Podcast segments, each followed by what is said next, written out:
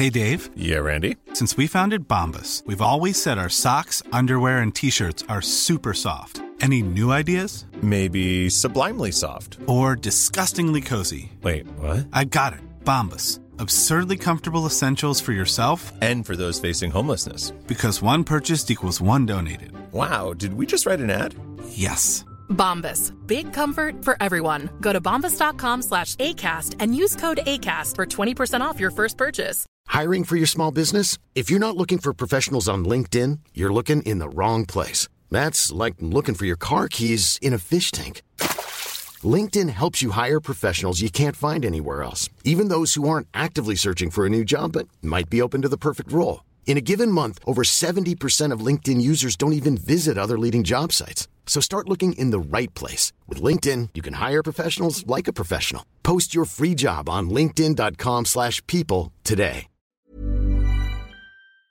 Hej och välkommen tillbaka till Storytime.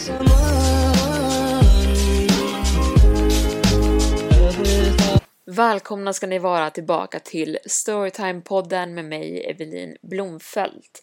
Det är ännu en gång dags för en ny berättelse och idag ska vi bege oss väldigt, väldigt långt upp norr. Glöm inte bort att följa podden där du lyssnar på den så att du inte missar några uppladdningar. Just nu är det onsdagar och söndagar som gäller. Men nu så ska vi sätta igång. Kära James, jag är säker på att det här brevet kommer som en överraskning. Vi har inte pratat på vad?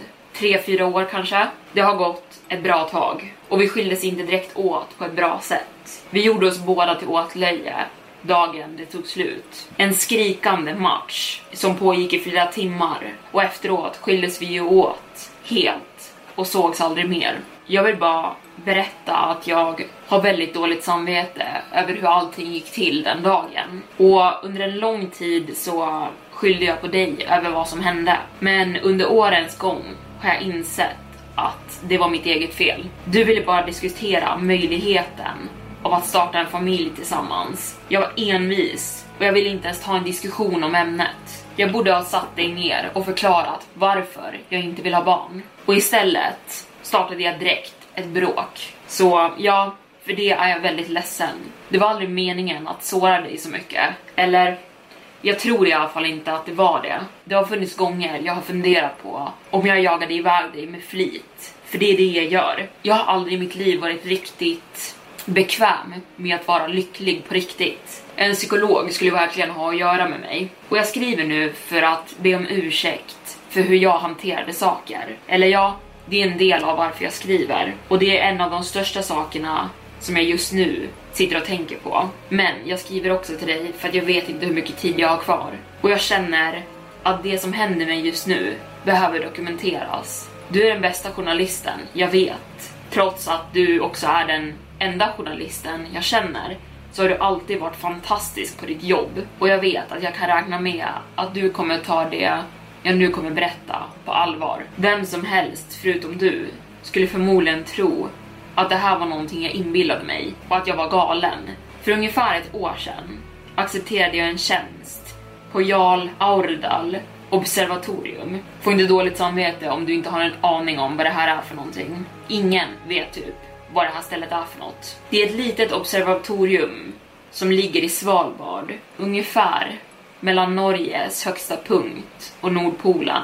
Det är inte alls lika känt som Kjell Henriksen eller Zeppelin-observatoriumen, men det ligger i samma region. Vi brukar skämta med varandra, vi som jobbar här, om att vi inte ens tror att Norges regering vet att vi är här. Det finns så många olika observatorium i Svalbard på grund av hur det ligger till. Från mitten av november till slutet på januari så går hela den här regionen genom den mörka säsongen. Läget där vi befinner oss ligger just på den punkten som gör det möjligt att ha oändlig natt dygnet runt. Det kallas polarnatt och det gör också den här regionen perfekt för research om atmosfären och rymden. Mörkret faller faktiskt på ännu tidigare än november Det brukar börja den första veckan av oktober, men det är just under den här november till januariperioden då vi faktiskt upplever total polarnatt. Den som händer just nu är min första. Jag kom till Jarl Aordal precis efter den förra hade inträffat. Det betyder att jag först gick igenom det motsatta fenomenet när solen inte går ner alls på flera månader. Det var extremt konstigt och det ställde till det för ens inre dagsrytm på ett sätt man inte riktigt kan beskriva ens om man inte har upplevt det själv. Du känner dig bara konstig och obekväm när din kropp justerar sig, och trots när man blivit van så är man alltid i någon slags obalans. Jag trodde att genom att gå igenom det här så skulle det förbereda mig för den kommande polarnattsäsongen, men jag hade väldigt fel om det. För till skillnad från det konstanta dagsljuset så känns konstant mörker nästan som en levande varelse.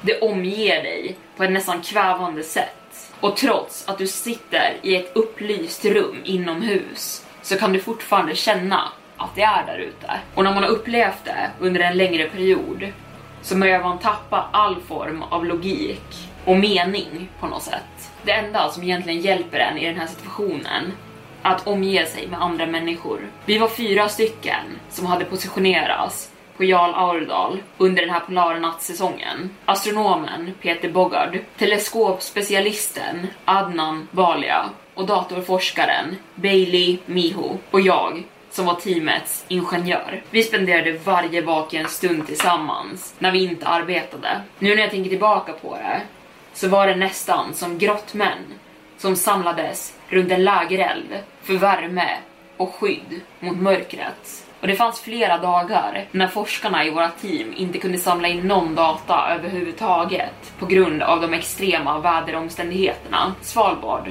ligger väldigt långt norrut, vilket betyder att snöstormar inte alls är ovanligt i det här området. När de pågår är det nästan omöjligt att se ut genom teleskopen överhuvudtaget, då snön skymmer nästan all sikt.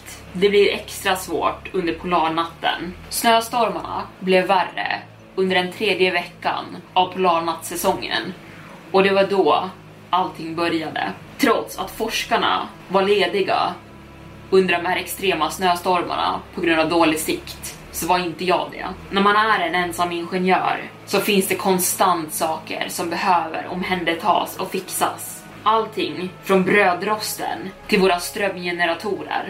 Jarl Aordal ligger för långt bort från civilisationen för att ha elektricitet hitdragen. Så vi sköter vår egen elektricitet genom våra egna generatorer. Och natten den första snöstormen slog till så gick en av våra generatorer offline. Jag fick notisen genom en orange blinkande lampa på min kontrollpanel. Så jag drog på mig ytterkläder, tog tag i mina verktyg och begav mig ut ur mitt kontor. Att en generator gick offline var inte någonting ovanligt. De var konstant igång, och en sån belastning kommer tära på maskineriet. Den extrema kylan hjälpte inte saken. Den iskalla snöstormen piskade mitt ansikte så fort jag lämnade observatoriet. Jag slog på den bulkiga ficklampan och började bege mig mot skjulet en liten bit bort där alla generatorerna befann sig. Det tog bara någon minut egentligen att ta sig dit, men under den kraftiga snöstormen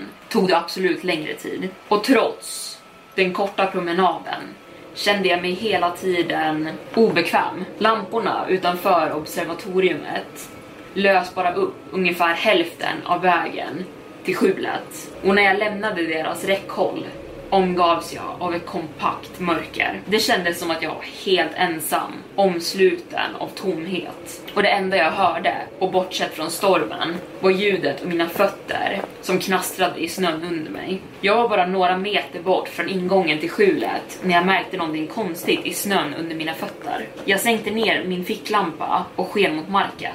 Jag ångrade direkt att jag gjorde det. En stor del av snön runt om mig var täckt i mörkrött blod. Det var nedtrampat som att någon hade klivit runt i det. Jag stod fastfrusen en bra stund och visste inte riktigt vad jag skulle ta mig till. Men när chocken la sig lyfte jag ficklampan och sken runt om mig för att spana av omgivningen. Jag visste att det inte fanns några andra människor i det här området bortsett från oss fyra. Alla leveranser slutade att komma under polarnattsäsongen, eftersom att vägarna som ledde hit var nästan omöjliga att ta sig upp för. Det fanns inga närliggande städer, och inte ens galna extremister som försökte överleva i naturen vågade ta sig upp hit. Dock fanns det väldigt mycket vilt liv runt om observatoriumet. Djur som renar, sälar, flera sorters fåglar. Men djuret jag faktiskt var orolig över var inte en av dem. Det var isbjörnar. Den här regionen har det högsta antalet isbjörnar i hela världen, bortsett från Nordpolen. Och det finns flera gånger de har vandrat in på obebodda områden som det här. Och den sortens isbjörnar man kanske har sett på zon eller på tv gör inte de här isbjörnarna rättvisa. De som finns här väger över ett halvt ton, och de skulle kunna slita en människa i stycken på sekunder om de så ville. Det är extremt ovanligt att någon blir attackerad av dem, men jag tänkte inte öka statistiken om jag står kvar här och fundera. Jag skyndade mig över den sista biten in i skjulet, och så fort jag kom in famlade jag runt i mörkret där inne en bra stund innan jag hittade lampknappen. Jag slog på den, och mina ögon bländades en sekund av flera rader lampor som slogs på på en gång. Jag kände en våg av lättnad skölja över mig, och det var inte bara för att jag var säker inomhus nu, men bara att befinna sig under ljuset igen gjorde mig tryggare. Det tog mig bara några minuter att lista ut vilken generator som hade blivit offline. Det var Jenny fem. Det var samma generator jag konstant haft problem med ända sedan jag kom hit. Det var den äldsta av generatorerna, och den hade blivit reparerad så många gånger så jag var osäker på om någon del av den var en originaldel. Den hade blivit så ostabil så det enda den hade blivit tilldelad att hålla igång var exitskyltarna inne i byggnaden. Trots att den inte var särskilt nödvändig så såg jag till så att den faktiskt fungerade om någonting någon gång skulle hända och vi skulle behöva all ström vi kunde få. Det visade sig att det enda som var fel med Jenny fem var en kabel. Det betöd att jag kunde reparera den bara på några minuter. Jag gick runt generatorn för att sätta igång den igen efter att jag hade reparerat den, när jag nästan halkade på någonting på golvet. Jag såg ner på marken och såg ännu en gång en pöl av blod. Blodet gick ända från generatorn till längst bak in i rummet bakom några hyllor. Jag skärpte mina sinnen, lyssnade så noga jag kunde på min omgivning. Men det är svårt att höra någonting bortsett från surrandet av generatorerna där inne. Det var helt enkelt för mycket som pågick här inne för att jag skulle kunna avgöra om någonting var inne med mig. Jag beslutade för att ta mig sakta mot hyllorna där blodspåret slutade. Ni vet ju de där skräckfilmerna när karaktären väljer att undersöka saken istället för att fly för livet. I exakt den stunden var det nu jag. Det fanns en stor skillnad dock. Om jag skulle lämna skjulet utan att undersöka så skulle jag antingen behöva komma tillbaka med de andra för att se efter igen eller inte komma tillbaka alls. Och det första valet skulle sätta ännu fler liv i fara, och det andra alternativet skulle riskera att fler av generatorerna inne i skjulet riskerade att bli förstörda. De där generatorerna var det enda som höll oss vid liv under polarnattsäsongen. Och om de slutade funka, nåväl, då skulle vi vara körda. Blodspåret fortsatt bakom hyllorna och ledde mot den bakre dörren ut ur skjulet. Den här dörren brukade främst användas när leverantörer kom med bränsle. Jag kunde känna en kall vind möta mig så fort jag rundade hörnet till dörren, och jag fick då syn på dörren som hade brytits upp från utsidan och nu släppte in den isande vinden in i byggnaden. Precis in till ingången fick jag syn på en fullvuxen isbjörn som hade slitits upp av någonting mycket större. Dens bröstkorg var helt blottad och dens päls var fläckig av mörkt blod. Björnens huvud låg vänt mot mig där jag såg på den, och jag såg hur den skalle hade blivit ihjälklämd. Jag hoppade till av den förskräckliga synen och hörde i samma sekund utanför dörren ute i mörkret ett dovt rytande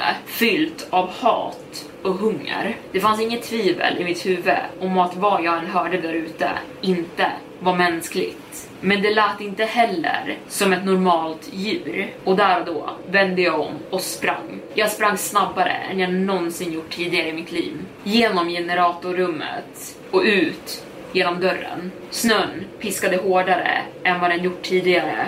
Och det var svårt för mig att ens ta mig fram. Ljuset från min ficklampa kunde knappt penetrera mörkret och snön runt om mig. Det kom ett till rytande från någonstans bakom min högra axel. Och jag kunde inte avgöra om varelsen faktiskt jagade mig. Men jag tänkte inte stanna och ta reda på det heller. Jag sprang nästan rakt in i väggen på observatoriet när jag nådde fram. Men jag fick inte syn på dörren någonstans. Det tog mig några minuter att hitta ingången. Och jag slängde mig in och smällde igen dörren bakom mig. De andra frågade ut mig om vad som hade hänt. Och det måste ha låtit som jag hade förlorat förståndet.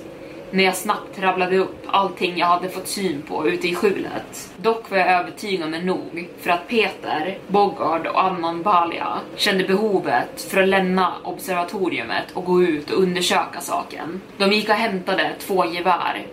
Vi förvarade i observatoriet. Ingen av oss gillade idén om att vi skulle ha vapen på platsen. Men de var bara en nödvändig ondska för extrema nödfall. Vi måste kunna försvara oss själva i de sällsynta fallen av ett vilt djur som attackerar. De två männen klädde på sig och begav sig ut i mörkret på väg mot generatorskjulet. Bailey och jag såg på på övervakningskamerorna medan de försvann in i mörkret. Och det var nästan omöjligt att ens få syn på dem överhuvudtaget i det kraftiga snöfallet. Den sista gången vi fick syn på dem i kamerorna stod de vända mot varandra och utbytte några ord innan de sen försvann utom synhåll. Jag var orolig att någonting skulle hända dem, men de återvände till observatoriet oskadda en kort stund därefter. De berättade att isbjörnsliket hade försvunnit från skjulet. Men de hade fått syn på blodspåren överallt som jag hade beskrivit. De hade också hört samma gutturala rytande från distansen som jag beskrivit till dem tidigare. Men det hade slutat efter en eller två minuter och försvunnit helt. Balia sa också att han hade fått syn på någonting precis när de lämnade skjulet bakom sig. Han hade inte sett den tydligt, men han berättade att den var extremt stor. Och det hade inte varit någon björn. Eller ja, i alla fall inte om den nu inte hade lärt sig att gå på två ben. Vi var alla på helspänn dagarna efter det här hände. Men ingenting utöver det vanliga inträffade. Stormen utanför lugnade som tur var ner sig.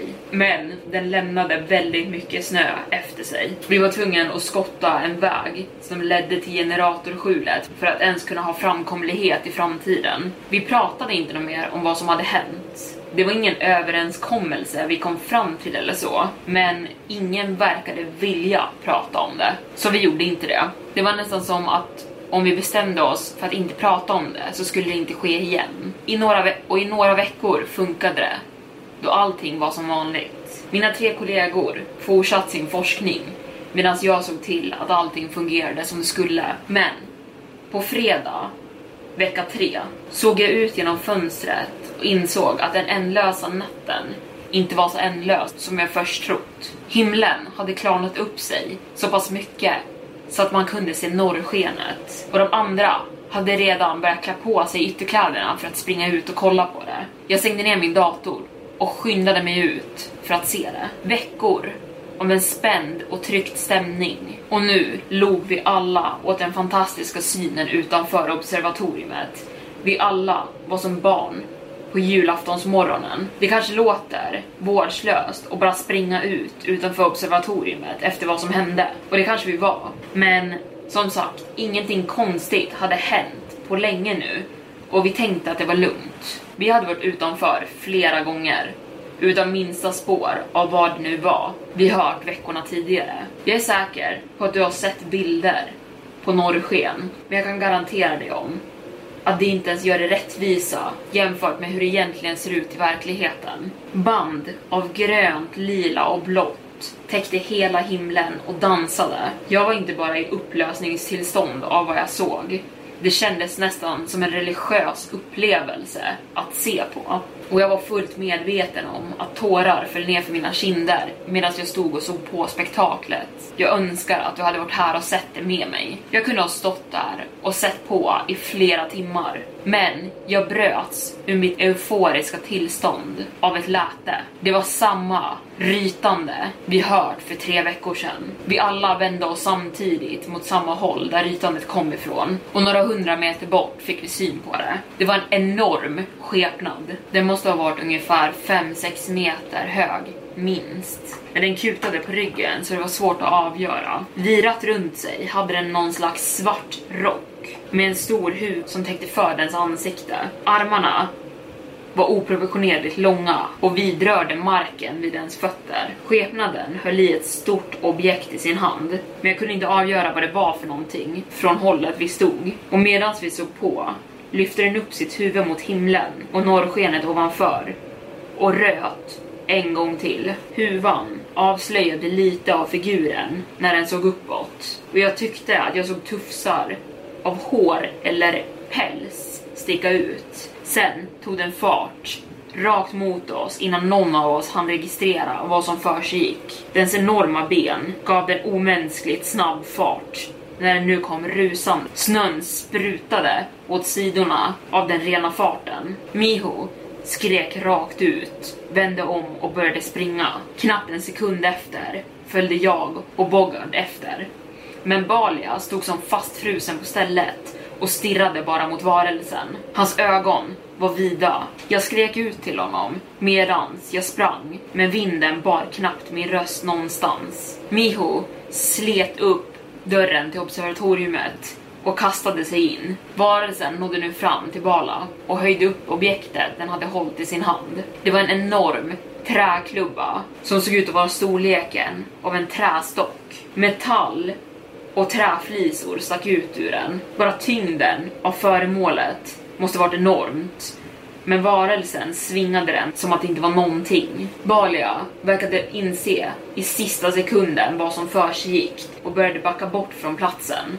Men det var för sent. Varelsen svingade klubban i full kraft mot Balias kropp. Den kolliderade med hans huvud och det slungades av hans kropp och flög en bra bit därifrån. Varelsen sparkade bara undan resten av kroppen ur vägen när den såg på oss. Och för en sekund fick jag ögonkontakt med den. Dens ögon var orangea och nästan färgen av bärnsten. Och de lös i mörkret och i skuggan av den stora svarta huva. Jag hade aldrig sett som förakt och ilska i en blick tidigare i mitt liv. Ögonkontakten bröts när Bogard slet in mig in i observatoriet och slängde igen dörren bakom oss. Miho använde våra radios för att kalla på hjälp, men såklart kom inget svar. Jarl Aordal låg så off att det var svårt att få kontakt med omvärlden överhuvudtaget. Hon gav inte upp dock.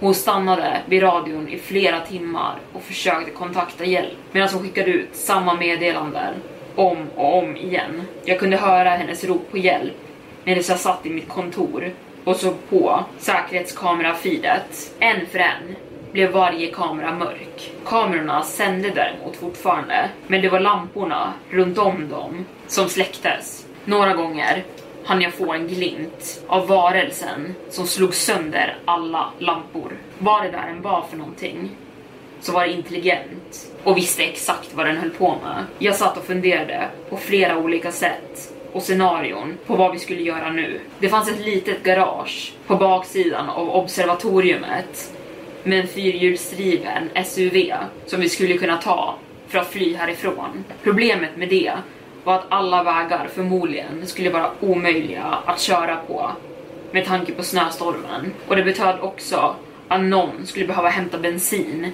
från generatorskjulet på baksidan. Så min slutsats var att vårt bästa bett var att hålla oss inomhus och vänta ut situationen. Vi hade tillräckligt mycket mat här för att kunna stanna inomhus tills polarnattsäsongen tog slut. Och vi skulle kunna begränsa oss till ett mindre område i observatoriet för att spara på våran ström. I så fall skulle vi fortfarande kunna ha alla lampor tända utan att behöva gå och fylla på bränsle i generatorerna. Det var tur att jag just hade fyllt på dem med bränsle dagen före. Och det fanns alltid en chans att Milos samtal skulle bli besvarade och hörda, trots att den var liten. Men vi bestämde oss för att undvika att gå ut överhuvudtaget, för att inte bli offer för varelsen på samma sätt som Balia hade. Just nu tycker jag till och med att det är svårt att skriva hans namn. Han var en bra man. Han hade fru och barn hemma i London som väntade på honom. Och att hans liv skulle ta slut så abrupt och bisarrt förtjänade han absolut inte.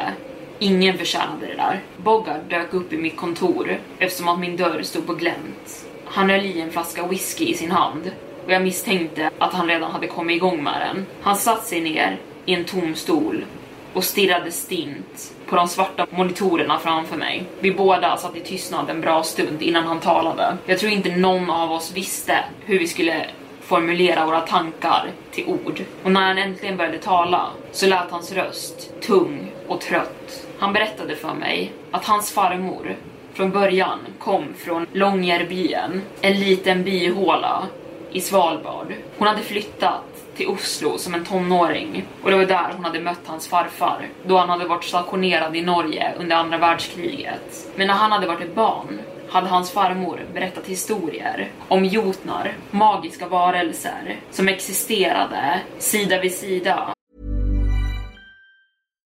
Millions of people have lost weight with personalized plans from Noom, like Evan, who can't stand salads and still lost fifty pounds.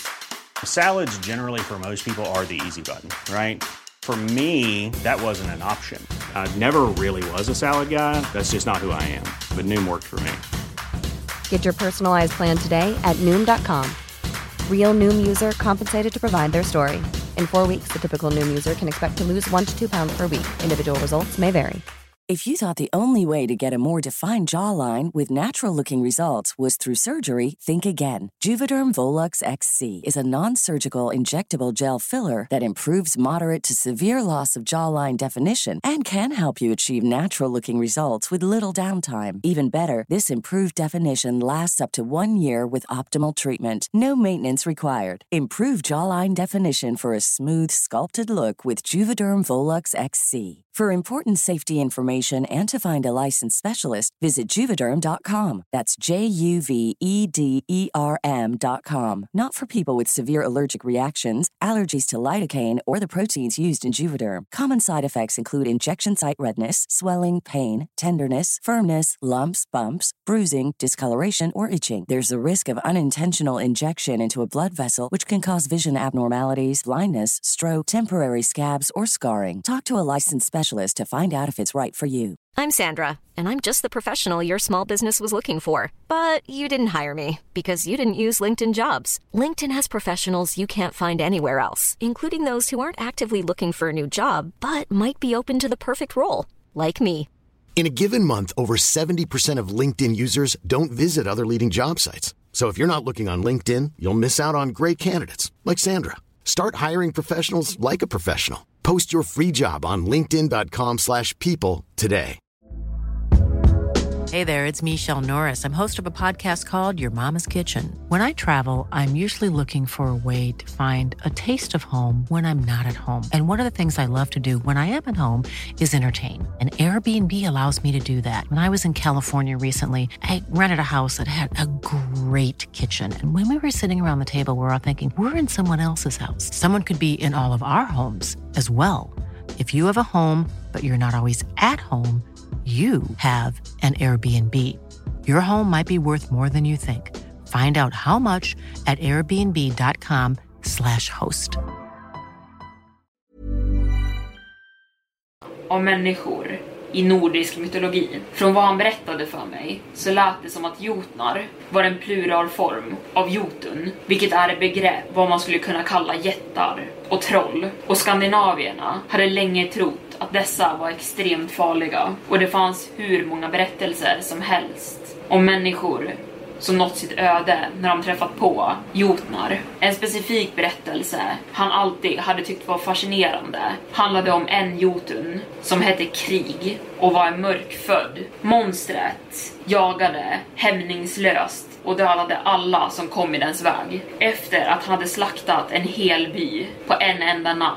klev de forntida nordiska gudarna in för att stoppa honom. Men han hade bevisat sig vara mycket starkare än vad de först hade trott, och de hade inte kunnat besegra honom. Istället hade de bannlyst honom långt upp i norr, där inga människor någonsin befann sig. Bogard avslutade sin berättelse om Jotun och tog en sista klunk av sin whisky.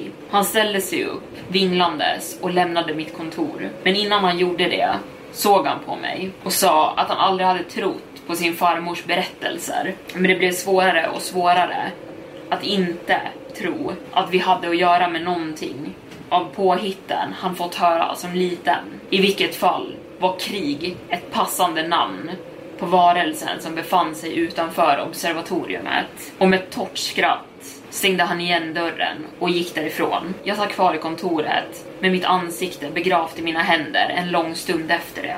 Trots att jag absolut var väldigt rädd var jag mer bedövad än någonting. Min hjärna ville inte acceptera vad som för sig gick. Jag hade sett Balia dö med mina egna ögon. Men konstigt nog kändes det inte som att jag faktiskt hade upplevt det. Det var mer som en feberdröm som jag inbillat mig. Nästa gång jag såg de andra var när vi alla samlades för att äta en måltid några timmar senare. Vi bestämde då som en grupp att vi behövde vara beväpnade från och med nu. Det fanns två gevär i vårt vapenskåp och Bogard gick och hämtade dem. Varken jag eller Miho hade någon erfarenhet av att skjuta ett gevär, så Bogard förklarade snabbt och enkelt hur vi skulle göra utifall vi skulle behöva avfyra ett. Och eftersom att det bara fanns två gevär och tre av oss fick vi, fick vi gemensamt bestämma vem som skulle vara beväpnad. Jag har aldrig varit bekväm runt vapen. Den enda gången jag någonsin använt det var på en skjutbana. Och efter att jag hade avfyrat ett enda skott bestämde jag mig för att, det aldrig, för att jag aldrig ville göra det igen. Så det föll på de andra två att ha vapnena. Sen startade vi igång den långa processen av att stänga ner det mesta vi inte skulle behöva i observatoriumet för att bevara så mycket bränsle för generatorerna som möjligt. Allt ljus, bortsett från nödutgångsljuserna, skulle stängas av, och alla datorer och tekniska apparater skulle också bli urkopplade. Den enda sektionen av byggnaden som fortfarande skulle fungera som normalt var delen vi bodde i, vilket inkluderade sovområdet, köket och badrummen. Vi skulle bara använda så mycket ström som vi behövde. Det var mitt jobb att stänga av huvuddelen av observatoriet. Det är den centrala delen som man i första hand tänker på när man säger observatorium. Ett rum format som en cirkel med öppningar i taket där två stora teleskop fanns. Under normala omständigheter så är det här helt klart delen av byggnaden som tar mest ström. Det tog mig ungefär en timme att stänga ner exakt allting. Alla datorer och apparater som drog ström här inne. Sen stängde jag av strömbrytaren och omgavs av totalt mörker igen. Jag höll andan medan jag väntade på att nödutgångarnas belysning skulle sättas på. Och till min lättnad slog de lätt röda belysningarna på i korridorerna. Eftersom att jag var klar med min sektion så skulle jag gå och hjälpa Miho och förbereda tunnlarna under observatoriumet. Miho hade tagit på sig att gå ner i tunnlarna och fixa allting som inte krävde ström just nu. Så jag gick ner för att hjälpa henne avsluta. Men när jag nådde botten av trapporna hittade jag hennes kropp. När Balia hade blivit dödad hade det hänt så fort så jag knappt hade kunnat registrera händelsen. Det här var annorlunda. I vad som kändes som timmar satt jag och stirrade på hennes kvarlevor. Och när jag sluter mina ögon nu kan jag fortfarande se det framför mig. Jag tänker inte gå in på för mycket detaljer om vad jag såg. Men hon hade slitits i tur. Och det var ingen fråga om att hon hade dött en hemsk död. Hennes huvud låg bredvid hennes kropp på golvet i tunneln. Och det hade fortfarande ett förskräckt ansiktsuttryck på sig. Runt om hennes kropp låg en stor pöl av blod. Och helt plötsligt hörde jag rasslande ljud borta i mörkret av korridoren och såg först ändå upp från hennes kropp rakt in i tunneln framför mig. Den krökta varelsen, som vi nu kallade Krieg, uppenbarade sig ur det bastanta mörkret framför mig och kom nu gåendes rakt mot mig i korridoren. Kriegs glödande orangea ögon såg rakt på mig medan den snabbt närmade sig, och en kort sekund när varelsen passerade under en av nödutgångarna i byggnaden så kunde jag få en snabb blick på ansiktet som gömde sig under den stora svarta huvan. istället för näsa och mun, fast en vargliknande ansiktsform. Men till skillnad från en varg så hade den ingen päls i ansiktet, bara stramt åtsittande hud i formen av en vargs ansikte. Tufsar av hår stack fram under huvan. Men när han tog ännu ett steg bort från ljuset försvann hans ansikte in i mörker. Jag vände om och sprang allt vad jag hade upp för trapporna. Och precis innan jag nådde dörren som ledde ut ur tunnlarna hörde jag ett blött ljud bakom mig. Jag visste vad jag hörde, men jag tvingade det ut ur mitt huvud. Att tänka på hur det här monstret klev över kvarlevorna av Mihos kropp på golvet skulle inte ge mig mindre panik i situationen än vad jag redan hade. Jag skrek efter Bogard medan jag slängde mig ut ur dörren och smällde den bakom mig. Jag drog igen det lilla låset på dörren som jag visste redan i förväg inte skulle hjälpa mycket. Efter bara några sekunder kom astronomen springandes med geväret i sina händer. Och dörren visade sig vara mindre effektiv än jag till och med trott. Förvarelsen bröt sig igenom den på en millisekund.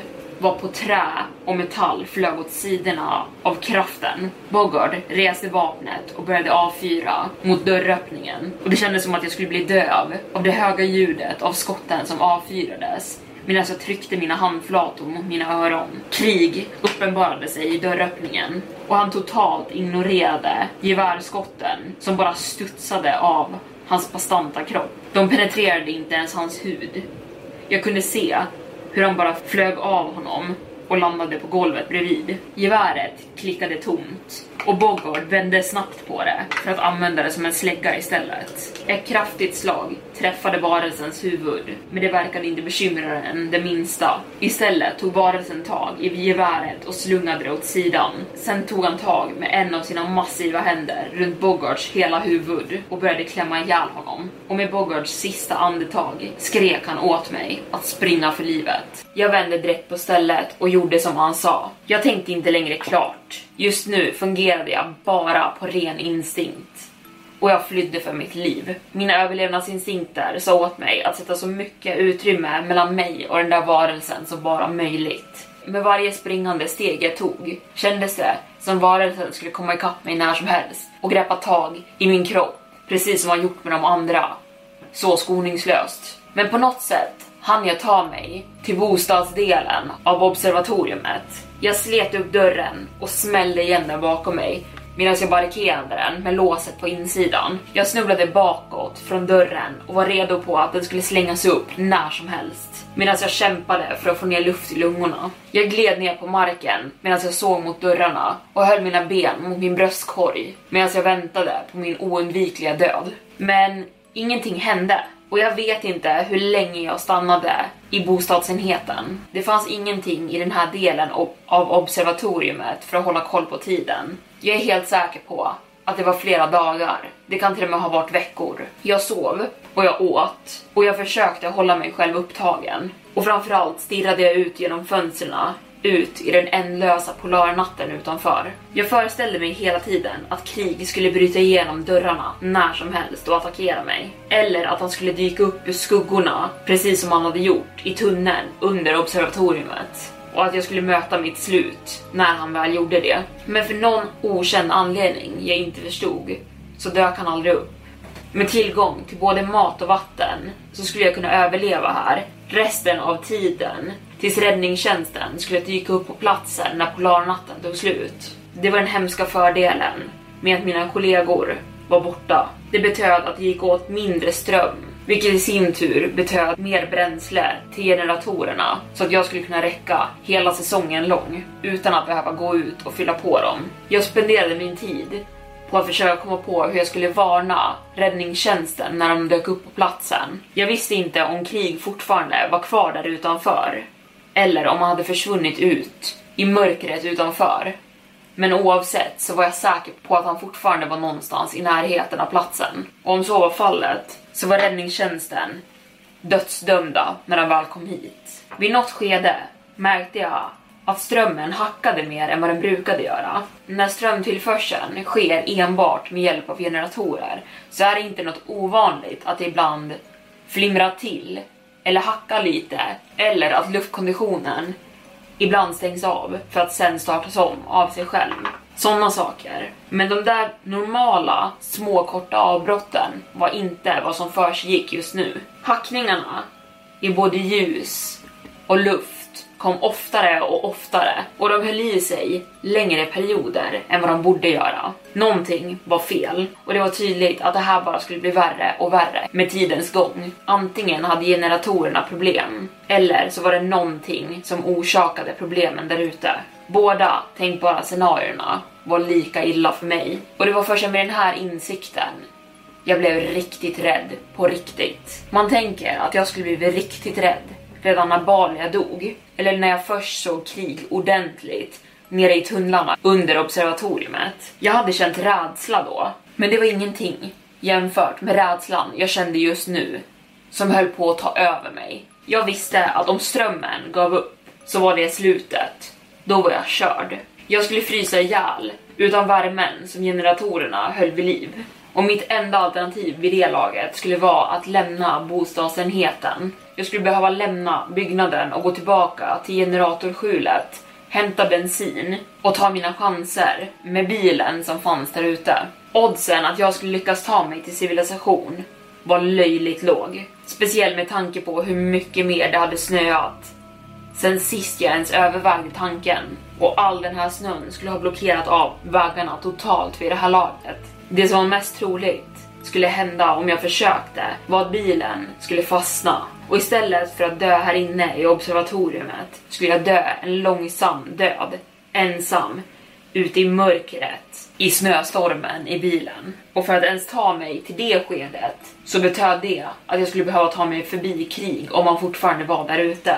Och om han väntade på mig så skulle jag aldrig hinna få tag i bränslet innan han slet mig i stycken. Allting kändes bortom hopplöst. Jag kurade ihop mig på sängen i fosterställning och jag började gråta. Jag grät så mycket så att jag började kippa efter luft emellan hulkningarna. Och det blev till slut till en hel panikattack. Men jag kunde inte sluta gråta hysteriskt. Tyngden av all stress och rädsla hade byggt upp inom mig i flera dagar. Ända sedan jag hade hittat den döda isbjörnen i generatorskjulet.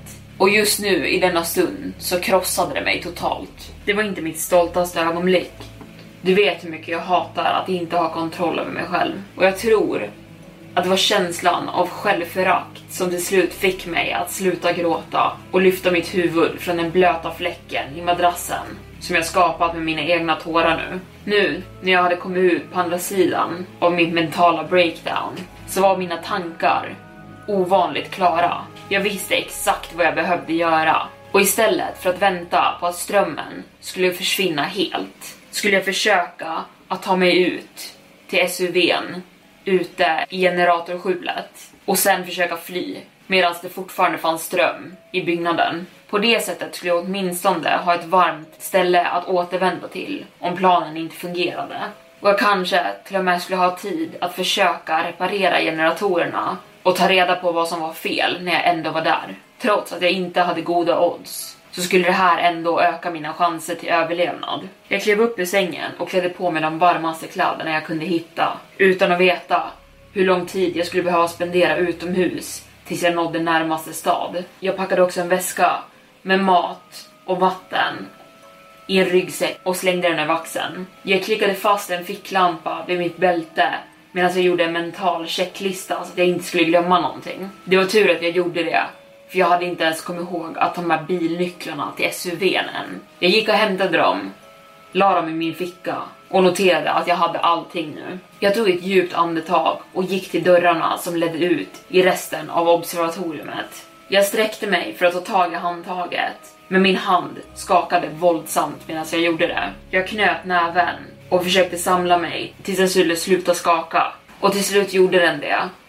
Och jag öppnade dörren och vred om handtaget innan jag skulle hinna övertala mig själv om att backa ur min plan. Korridoren utanför var kolsvart. Den enda belysningen var från exitskyltarna som gav ifrån sig ett mjukt rött ljus. Och ljuset av dem skapade skuggor som dansade längs väggarna. Jag stängde sakta igen dörren bakom mig och stod stilla tills mina ögon hann justera sig med mörkret i korridoren. Och när jag bara började gå så var det i en snigelstakt. Till slut stötte min ena axel in i någonting. Jag vände mig om för att se efter vad jag hade stött in i och såg flera vita små objekt som flöt runt i luften runt omkring mig i korridoren. Jag lutade mig närmare för att undersöka vad det var för någonting. Men snabbt klev jag tillbaka av befäran. Det var små benbitar som hängde från taket, från vad som såg ut att vara långa hårstrån.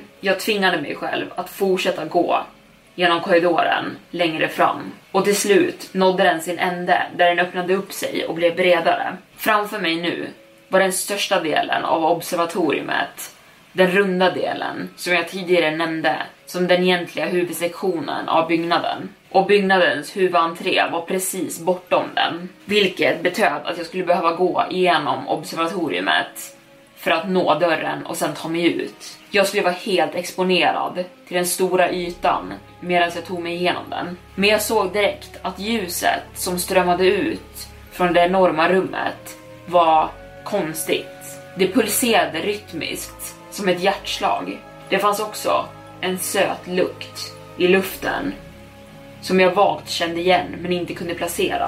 Fönstren hade blivit igensmetade från insidan med blod och någon annan brun vätska jag inte kunde identifiera. Jag klev sakta in i rummet men snubblade nästan över mina egna fötter när jag snabbt stannade upp. Hela den här sektionen av observatoriet hade förändrats helt. Bogard hade en gång sagt att den här delen var som ett altare för teknologi. Datorterminaler hade beklätt hela rummet i en cirkel som omgav de två enorma stora teleskopen i mitten. Med det tidigare så kallade altaret hade blivit sönderrivet och blivit till någonting väldigt mycket mer primalt nu. Båda teleskopen hade rivits loss från sina ställningar och låg nu på sidorna av rummet. Symboler jag inte kände igen hade målats på golv, väggar och tak i torkat blod i hela rummet. Och uppradat i hela rummet var flera dödskallar. Några av kvarlevorna var djurs, men många var också människors. Men det fanns alldeles för många för att det bara skulle kunna vara mina bortgångna kollegors. Eldar hade startats över hela rummet och på flera ställen, och de dansade och kastade skuggor över hela lokalen. Men den största var placerad i mitten av rummet som en enorm lägereld. Den sträckte sig över allting annat inne i observatoriet och gick flera meter upp högt mot taket. Den sprakade högljutt medan den släppte ifrån sig rökmoln som steg genom takspringorna där teleskopen en gång suttit. Precis bakom den här lägerelden hade alla datorer och skärmar delats upp i mitten och bildat en enorm stor tron. Och på tronen av förstörd teknik satt Krieg, den mörkfödda. Den massiva varelsen satt helt stilla uppe på sin tron, gjord av smält plast och metaller. Jag kunde inte se hans lysande orange ögon, men jag vet inte om det var för avståndet mellan oss eller för att han blundade. Skuggor dansade omkring honom medan eldarna brann, och lutad mot den högra sidan av armstödet på tronen var den blodiga klubban han tidigare svingat mot mina kollegor. Att se honom på det här sättet fanns ingen fråga om saken. Han var härskaren av Jarl Aordal. Jag förstod äntligen. Jag var inte i sällskapet av något simpelt monster. Jag förstod för sig nu vad det betöd att vara i närheten av en Jotun. Det här var en varelse jag aldrig skulle kunna fullt förstå, och jag skulle aldrig kunna hoppas på att definiera honom. Han var Krieg, mästare av den ändlösa polarnatten och trotsare av gudar. Och Jarl Aordal var nu hans domän att härska över. Utan att ha något annat alternativ började jag sakta gå mot utgången. Jag såg aldrig bort från honom medan jag gjorde det, och jag är inte säker på att jag skulle kunna slitit min blick från honom om jag så försökte. Jag var mindre än en meter bort från utgången när hans hemska orangea ögon flög upp och såg rakt på mig. Vad för litet hopp jag än haft upp till den här stunden försvann det snabbt iväg. Han hade vetat att jag var där hela tiden. Såklart han hade. Han visste allting som försiggick i det här territoriet. Och saker hände bara i det här territoriet som han godkände. Utan att röra en muskel så informerade han mig om att jag inte hade tillåtelse till att lämna den här byggnaden. Jag övergav snabbt min plan och vände om och gick snabbt tillbaka samma väg jag kommit. Och han såg på mig noga medan jag gjorde det. Hans ögon slöts inte förrän jag hade lämnat det stora rummet han satt i och gått in i korridoren igen. Jag gick tillbaka till bostadsenheten och det är där jag är nu. Jag ber om ursäkt för min hemska skrivstil vid det här laget, men jag verkar inte kunna sluta skaka nu. Jag kan inte beskriva med ord hur obetydlig jag känner mig. En enda blick var allt som krävdes för mig att överge alla överlevnadsinstinkter och ge upp och istället bara buga till hans vilja. Men jag har kommit på en sista idé. Det finns en luftventil som går genom köket och sen kopplas ihop med luftventilerna som går genom hela byggnaden. Och om jag skulle kunna ta mig igenom dem skulle jag förmodligen kunna hitta en som leder ut. Och därifrån skulle jag sen kunna fly mot generatorskjulet och ta bilen. Det är en allt eller inget plan och det finns mycket som kan gå fel med den. Jag vet att luftventilen i köket är stor nog för mig att pressa in min kropp i, men jag vet inte om resten av ventilerna kommer att vara det. Jag kommer inte heller få plats med någonting annat än min kropp i ventilerna, vilket betyder att jag kommer få lämna, lämna bakom mig allting annat såsom mat och varma kläder för att ens kunna ta mig in där. Och om jag ens förmodar att jag, att jag lyckas ta mig ut så måste jag fortfarande få tag i bränslet till bilen, ta mig till garaget, fylla på bränslet och sen köra iväg snabbt och hoppas på att vägarna låter mig passera. Allt det här medans jag omges av polarnatten utanför. Och jag kan inte riskera att ta med ficklampan. Jag kommer behöva ta mig igenom och ut ur den här byggnaden genom den svarta massan i ventilerna. Och om min riktning blir fel med bara några meter när jag väl tar mig ut så kommer jag gå vilse i det kompakta mörkret utanför. För att inte tänka på att Krieg kanske kommer komma efter mig. Som jag sa, jag vet nu att ingenting händer i hans territorium utan att han vet om det. Det är en stor risk, men jag måste ta den om jag ska ha något hopp att ta mig ur den här situationen. Och jag antar att det är den sista delen av varför jag skriver det här brevet nu. Jag kommer kanske vara död de närmaste kommande timmarna och jag vill inte gå innan jag dokumenterade vad som har hänt mig här. Det kommer inte finnas många människor som sörjer min bortgång. Båda mina föräldrar gick bort för flera år sedan och jag har inte många vänner. Balia, Miho och Bogard hade alla familjer och, och jag vill bara veta att det åtminstone finns en chans att deras familjer kommer få veta vad som faktiskt hände med dem. Och jag antar att det inte finns en anledning till att skjuta på det här längre. Om det är någonting jag vill lämna dig med så är det vetskapen om att våra år tillsammans betyder mycket för mig. Jag älskade dig och jag älskar dig fortfarande. Och snälla, minns mig i ett fint ljus. Utan dig så har jag ingen som kommer att göra det. Kimberly Farentum. Och där stänger jag igen Storytime-boken för denna gång. Jag hoppas att ni gillade den här berättelsen. Någonting som jag tänker väldigt mycket på med de här avsnitten som kommer ifrån YouTube är hur hög bakgrundsmusiken är. Och det kommer det inte vara i framtiden om det är någonting som stör er också. Så vill jag bara poängtera att jag tänker väldigt mycket på det med de här originalavsnitten som jag spelar in bara för podden, att ha lite lägre bakgrundsmusik så att det inte ska vara störande. Men jag hoppas såklart att ni inte störs av den nu heller. Men jag ville bara, jag ville bara nämna det. Nu så ska jag säga hejdå och påminna om att följa podden där man lyssnar på den så att ni inte missar när jag laddar upp. Men det är i alla fall onsdagar och söndagar. Och då tackar jag för att ni har lyssnat idag, så hörs vi nästa gång. Hej då!